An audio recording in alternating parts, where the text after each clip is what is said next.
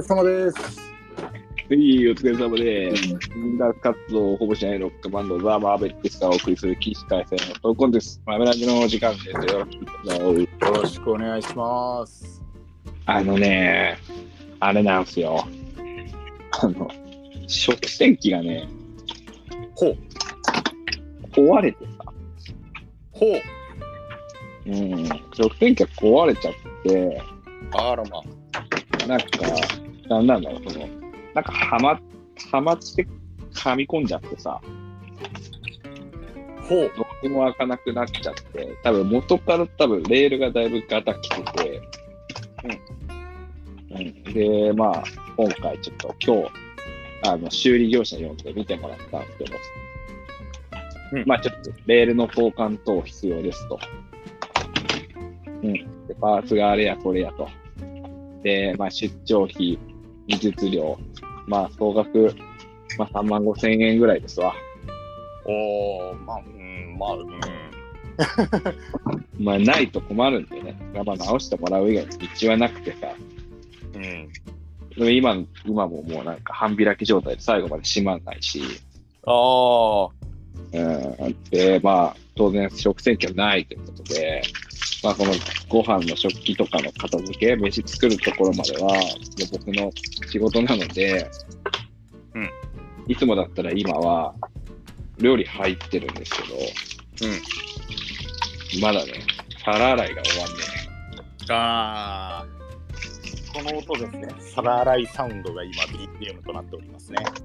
いつもだったらね、皿洗いって本当にその、食洗機に入んないものを、まあ洗うみたいな感じなんですけど、今日はもう全部洗うしかない。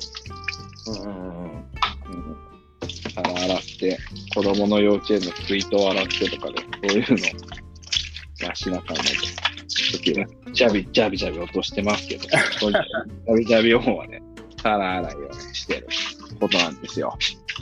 はい。僕の皿洗いとともにね、今回今回はお届けしますけど、はい。なっちゃんがあれだよね、もういよいよさ、あの、引っ越し、ね、仮家のためになるわーってのは結構前から。それこそどうだ？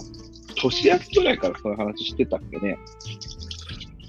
ああ、いや、でも話が出たの多分2月か3月ぐらいじゃないですかね。まあそんなもんか。そんなもんだっけかね。それぐらいに突如そういう話が出て、うん。で、そうですね、ついに移動するっていうことになって、今週から荷物を運び始めたり、刈谷の家に住んだりうんっていうことをやり始めてますね。なるほど、なるほど。なんか、あれだよね、ゆうやくんも一時帰国したんだよね。してた。もう行ったんだっけ？それがですね、うんあの、フライトが欠航になりまして、あ、そうなんだ。あの、まだまだ日本におります。あまだいるんだよ、ゆうやくん。なので、今、ゆうやさんプラス、ゆうやさんファミリープラス、えーうん猫たちとの共同生活を今やってますね。え、なっちゃんが？そうですね、逆にあのもう荷物が全部アメリカに行っちゃったので、うん。家具もない状態なので、自分が搬入した家具が役立ってる感じですね。あ逆にね、それのおかげでなんとか飯食えるしとか。そうですね、座るところとうん上とって感じですね。あ、じゃあ、刈谷に行ったら、ゆうやくんちには今まだゆうやくんいるんだ。います。いるんだ。で、そこになっちゃんもちょっとこう、寝転がりつつ、でゆうやファミリーもいるんだね。こんな感じで。いつぐらいの結婚になったっていうのはさ、なんか事情があって結婚になったわけ？事情が分かんなくて、はただただただ結婚になったらしくて、あ、ただただ飛行機が飛ばなかったってこと？そうなんですよ。で、それに対して、あの、ん。向こうが替えの飛行機を用意するんじゃなくて、ゆうやさんが手配するっていう感じになったみたいで、あ、そういうこと？タイミングがいい飛行機あったら、それたら手配して、おいでお金は払うからさ、みたいな。って感じですかね。それで手配を頑張ってやってて、ただあの、うん猫が一緒に旅立つんで、あの、飛行機のルール上、なんか1フライトに3匹までしか入れれないらしくて、はいはいはいはいはい。ってなると、搭乗する便にすでに猫が1匹でもアウトっていう状態え？それで、飛行機が全然見つからず、うん一応、それで、えーと、今週の日曜日ですね。1フライトにつきっていうのはあれなんだ。そのはい1フライトにつき1人1匹とかじゃなくて、はいその瓶の中に動物の上限がも設けられてるってことね。そうなんですよ。それプラス、人間1人に対して猫1匹までっていうのがあるんで、うんゆうやさんちの家族3人に対して猫1匹ずつで3匹。でも飛行機の中に入れる猫がそもそも3匹までなので、あ、なるほど。じゃあその3匹を全部積み込もうと思うと、1匹も動物が入ってる予約の入ってない瓶を探さないといけない。そうなんですよ。なるほど。大変だね、それはね。うん、それでいろいろ制約があったみたいで、まあなんとかうん今のところ日曜日のフライトで予約できてるけど、まあそれが欠航にならなければ、えー、と予定通りって感じですね。あ、なるほど。一応今週いっぱいまではいるんだ。そうなんですよ。ええそういうことね。うんなので、まあ一応ゆうさんは土曜日の夜とかエイプリルに行って、時差ボケをにならないように、えっ、とう、んアメリカ時間に体を慣らそうとする計画を立てているみたいですね。いや、もう何の意味もない。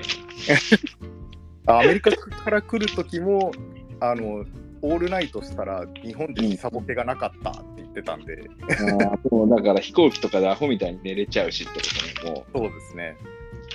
う思いっきり昼夜逆転させていくと。うん。はいはいはいはい。まあそういうもんなのか。まあそうだよな。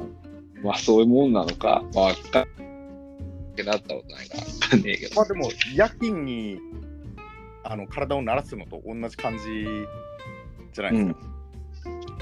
そういうことっすか。うんまあ夜勤の時もそうだよね。まあ夜勤の時にオールナイト、うん、しないと結構早く起きちゃったりすると逆に仕事中きつかったりするからな。まあその感じはわからん、わからんでもないです。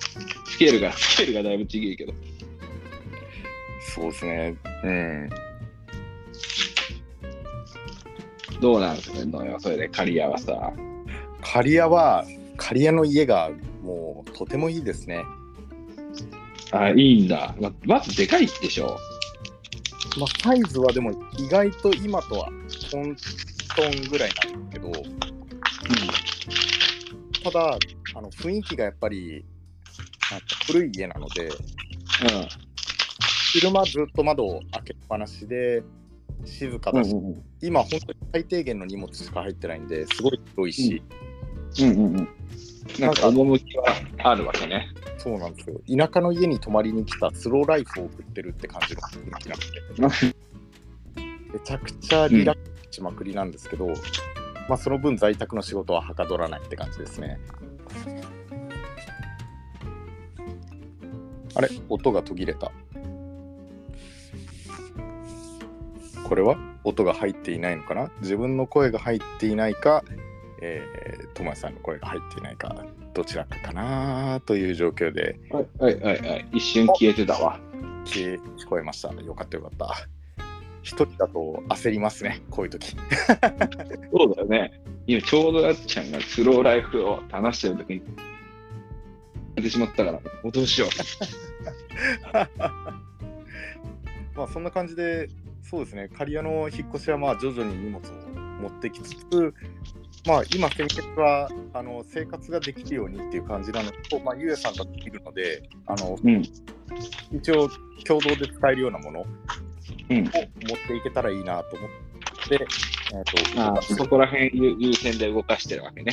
そうですね。あとは、まあ、猫たちがいるんで、あの、そうですね。まあ、おとなしい子たちなんでいいんですけど、まあ、うん。書かれたりしたら嫌だなとか、そういったものとかをちょっと後回しにしたりとか。ああまあ、それは、うん、それはそうだよな。まあ、あと、おののの生活空間があるんで、やっぱり、活動を決めたりとか、えーとっていうのはちょっと後回しにして、うんうん。みんなが生活できるだけのスペースを確保した上で荷物を持っていくっていう感じのうんうん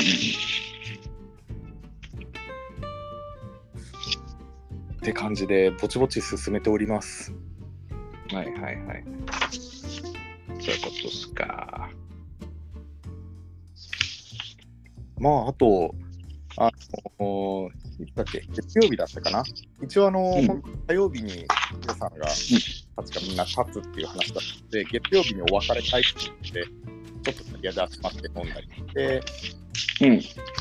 で、昨日も、あの、聞けば、え、いちさんの家に、人が、はい。えっ、と、そう、夜まで飲むっていうのをやってたので、えーハリエの洗礼を受けていて、わあそこら辺みんな元気っしょ。みんなすごい体力あんなって思いました。俺も思うよ、それは。俺は無理だもん、もう今や。無理って言ったらあれだけど、そうですね。普通に。2日連続やっぱ1時超えて2時あたりにになるとやっぱ日中ね、歌いのと疲れが取れてない感じがするんでうん。いやみんな元気だなーってすごい思いますね本当そうだよね。すげえと思うよ、あれは。まあ、そう働き方の感覚もまたちょっと違う人も、まあ、朝じゃないっていうのもあるけどさ、うんそう。夜を共有してるけど、朝の時間は、結構別の時間で始まったりするから。うーんそうなですっちゃんとかは通常スタイルだもんね。基本的に。朝の仕事とかは。あでもゆうやさんも結構朝から普通に仕事をしてるんであすげえタフだなと思いますねああ。でもってさ、何今日本に来てなんか一応仕事してるんだ。うーん一応パソコンあるんであの、うんたまにキーボードを打つ音はありますけど今のところ、うん自分が持ってたギターをひたすら弾いてるなって感じですね。まあな、なんか、メールの確認とか、そういう必要最低限のやり取りぐらいなのかな。うーん。なのかな。正直、向こうとの時間もあるしさ、向こうが連絡よこすタイミングでこっちがなんか動けるわけじゃないもんね。うん。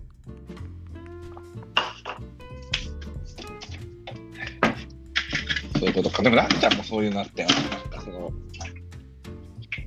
ドイツ時間に合わせて、ウェビウェビナー、ウェビナーがあったとか、ああったよね。なんかね。そうですね。あの、今の仕事だと、やっぱ、世界的に全員が参加できる時間ってなると、日本は深夜帯、アメリカ早朝、で、他の国は各々深夜早朝だったりっていう感じで多分参加してるのかなって感じのねがあったり。それはそれで、また大変っちゃ大変だよね。まあでも参加してもしなくてもどっちでもいいってやつなんで、まあ、あくまで任意だからってことね。うん、強制ではないんで、ただまあ、はいはい。別に10時とか11時ぐらいから1時間ぐらいなんで、まあだったら別にうん。パソコン電源入れて聞いとけばいいかなぐらいなんで、うんうんそれよりもやっぱり前の仕事で、あの、イギリス時間に合わせて、うん。なんかやんなきゃいけなかったんで、前何イギリス時間だったの？前は、あのーちょうどイギリスのメーカーが作ってるエンジン、ロールスロイスのエンジンを整備するあっていうので、あ、なるほど、なるほど。取るためにいろいろ自分が書類を作ってて、うん金曜日にその書類を送ってチェックしてくれって、はいはいはいそう。したらイギリスとの時差があって9時間前とかだよね、向こそうなんですよねだからそれで、えー、と一応見るけど他の人とか全部回すと次の日までかかるから土曜日出勤して、う。あのイギリスが動き始める午後ぐらいまであの仕事しといてくれって向こうから 要望が来てなるほど、投げた情報向こうが確認するまで残ってるってことね。っていう9時間の時差分。そうなんですよ。で向こうが遅れてるからこっち別にそんなやる義理ねえんだけどなと思いながら休日出勤してポケーっとしながら連絡を待つっていうことをやったことなんですね。なかなかそれはそれでハードだね。そうですね。まあ給料もらえるしいいやって感じだったんですけど、うんうんうんうん。うん、まあなかなかそこも頻繁になければ別に楽しいなと。楽しいというかまあはいはい。はい面白いなって思えるぐらいだったんでいいんですけど、うん。うん。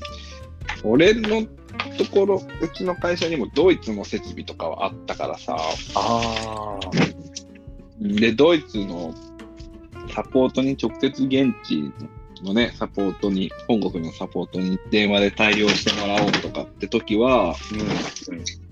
どうだろう、向こうが働き出すのだとこ、早くてこっちの夕方3時とかだよね。ああそうかそうですね。だからそ十何時間とかだよね。でそこから定時の、まあ、例えば5時定時だったらその2時間の間で向こうの処理が終わるからまあ大抵終わらない 大変終わらないよ。まあ向こうが1時間早く出社するわって言っても3時間で終わるかって言ったら終わらない結局こっちがからなってきますね。そうそうそう、そういうのあるよね。まあ、どどどの業、どの業界でもというか、まあ、そういうことやる業界って結構、まあ、ものづくり系のね、工業、産業系が多いとは思うけども、うんうんそういうことは、まあ、多々ありますよね。海外製のものを使うとか、海外に支支社があるとかっていうのは、うん。まあ、いかなる時もそういう産業系が、工業系が多い気がするけどね。うん、そうですね。なっちゃんは、そう話戻るけど、なっちゃんはあれなの？あの、引っ越し感はまだまだのんびりって感じなのかな？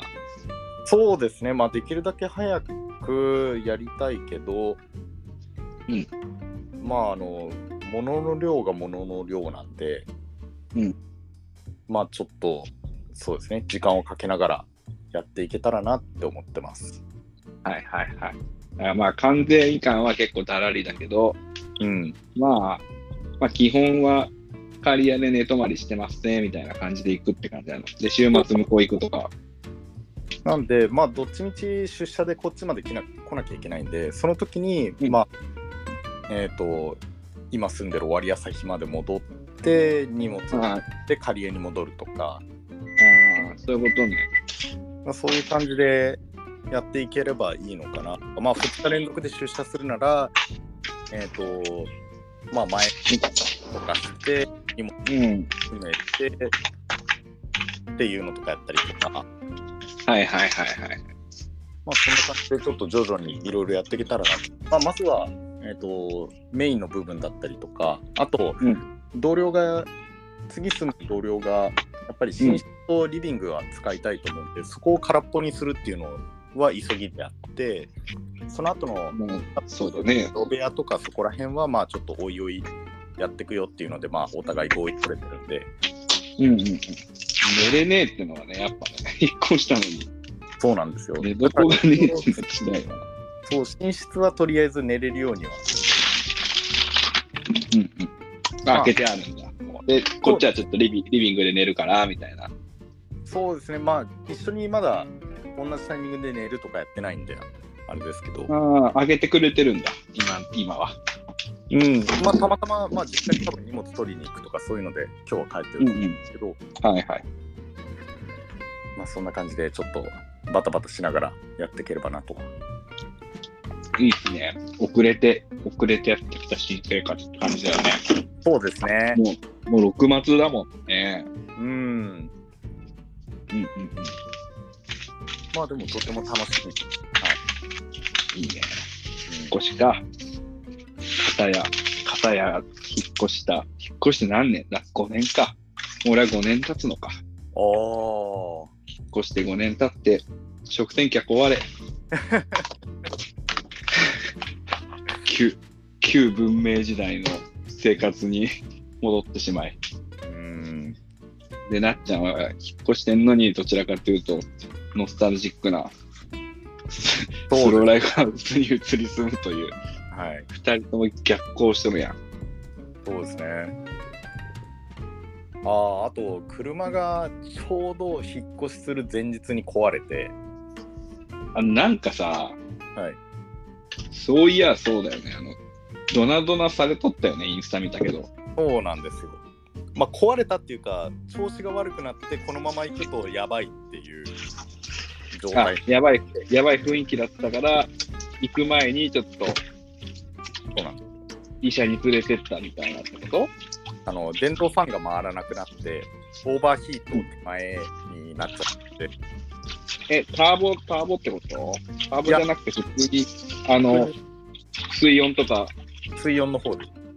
うん、なんで、まあ、それの修理に行ってて、エンジンが壊れてなきゃいいなっていう感じ。で、ちょっとチーンってなったんですが、そのおかげで会社がこの軽バンを借りたので、その台車のおかげで大物が。大体、あ、そういうことを今、ちょうど軽バンなんだ。そうなんですよ。だからこそ、その最高のタイミングじゃんめちゃくちゃあのサクサクと進んでいるって感じですね。あー本来ならもっとね、まあ、なっちゃんの車ってさ、今までの中では一番車に近い車だけどさ、言うてまだ荷物がそんなに乗る車ではないじゃない。そうですね。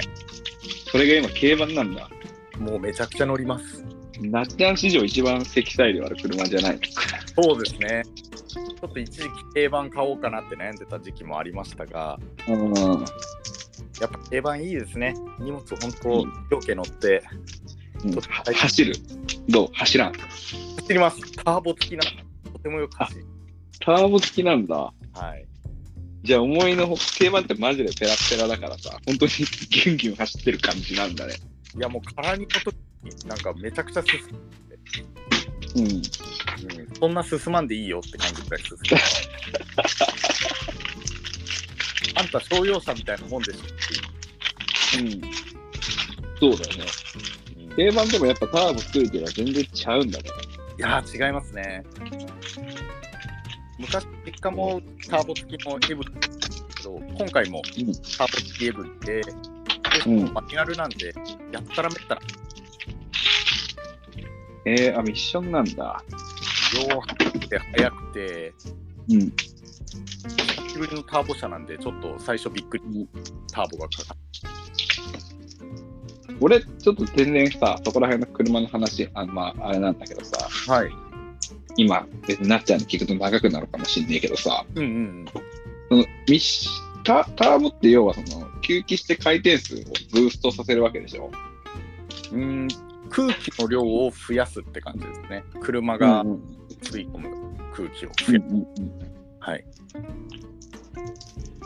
なんかその、ミッションとターボっていうのは、そもそもあるあるもんなわけよ。そこら辺いまいち分かんなくて。要はその、オートマみたいな自動制御のものに対してターボっていうのはなんかその、相性があるっていうか、その、親和性があるのかなと思ってたけど、しなしがあるのかなと思ったけど、別にそれは、あの、ミッションでも関係ない。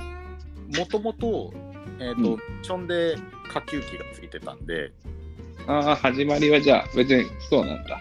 始まりはオートマの制御にプラス加速させるっていうものではなくて、じゃなく。て、えっ、と、もともと、えっ、と、1910年とかそこら辺、1900年代前半に、えっ、と、レースをするときにパワーを出したい。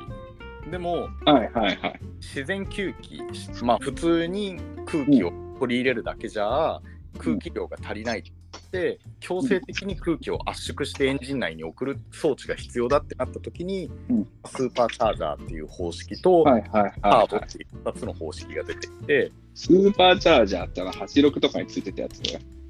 スーパーチャージャ86じゃねえかー86についてますね。あなんで、アメ車とかでよくドラッグレースとか、まあ、うん。ボンネットからなんかドコーンってなんかでっかいエンジンの出てるのが大抵あったっあ。あ、でも、ていうものが、まあ、もともとそうやって開発されて、それが、まあ、もっと言うと航空機のエンジンのために作られて、うん。やっぱり高いところ飛ぶと空気が薄くなるんで、より多くの空気を取り入れるとエンジンが動かない。でも自然に吸気しようとしても、まあ、上空に上がれば上がるほど空気が薄くなっちゃうんで足りなくなるんで、はいはいそうせだからもう、空気酸素を取り込んで、燃やさないといけないんだよね。そうなんです。うん、その燃やすための、まあ、触媒じゃないけど、そうとしてのその酸酸素をたくさん欲しいがために、まあ、ターボとかスーパーチャージャーはあるわけね。そうです。なんでだからそのギア、ギア比とかそっちとはまた別の話なわけね。そうですね。なんで、なるほど。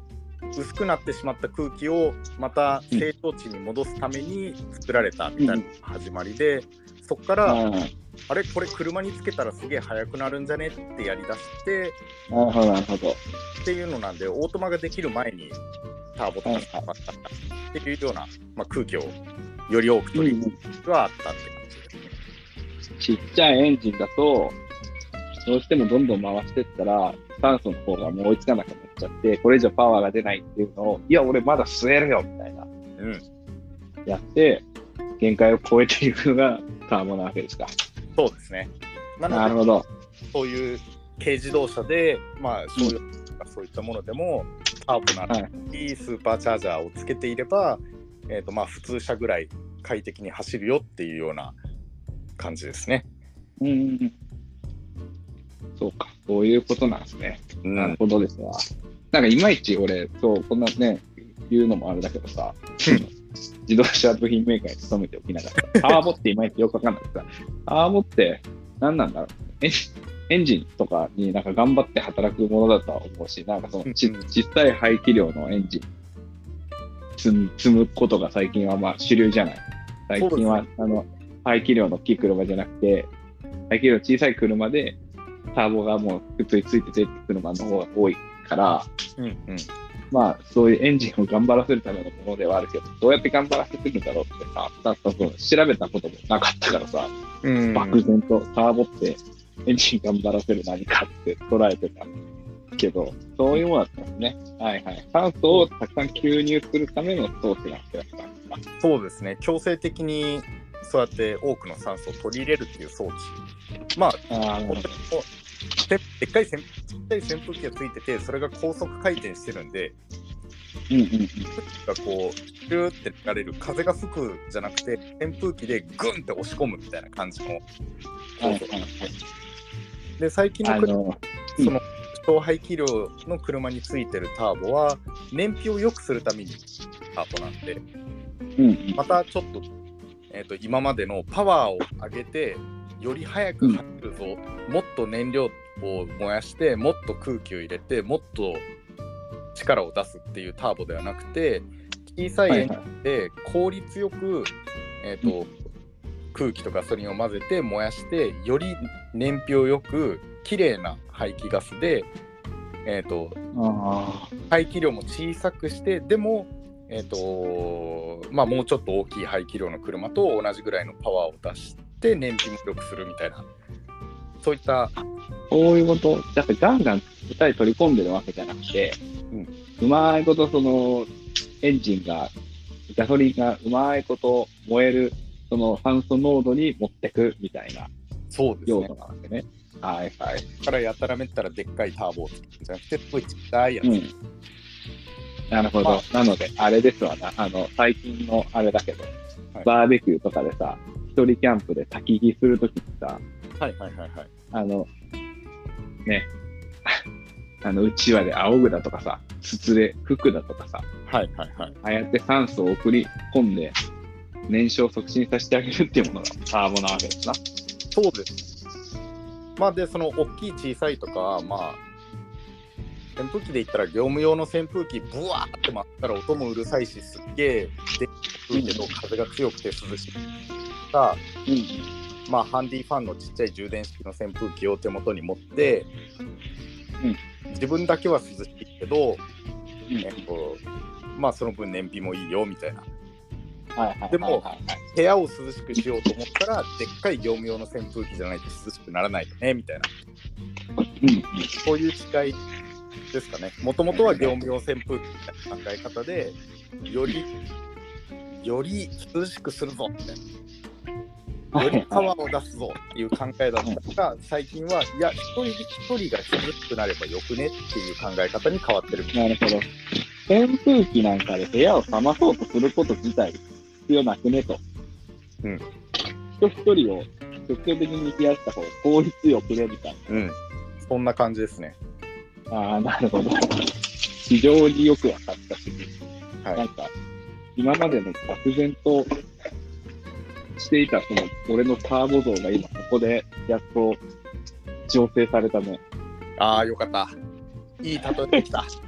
いや、もう本当、もうターボとはわ分かっちゃったね、俺は今。いやー、よかったよかった。なるほど。非常に分かりやすかった。ありがとうございます。はい。まあ、そんな感じ、気づけば30分経っていますんで、刈谷の話から車のターボまで話を出ターボまで。引っ越しに使ったエブリーからターボの話になるっていう流れで今日 そうですね。は。はい。ということで、お付き合いありがとうございました。ということで。はい、お相手はザバーミです。ラブの友也と。えーリードギター、夏美でした。ありがとうございました。あー、来ました。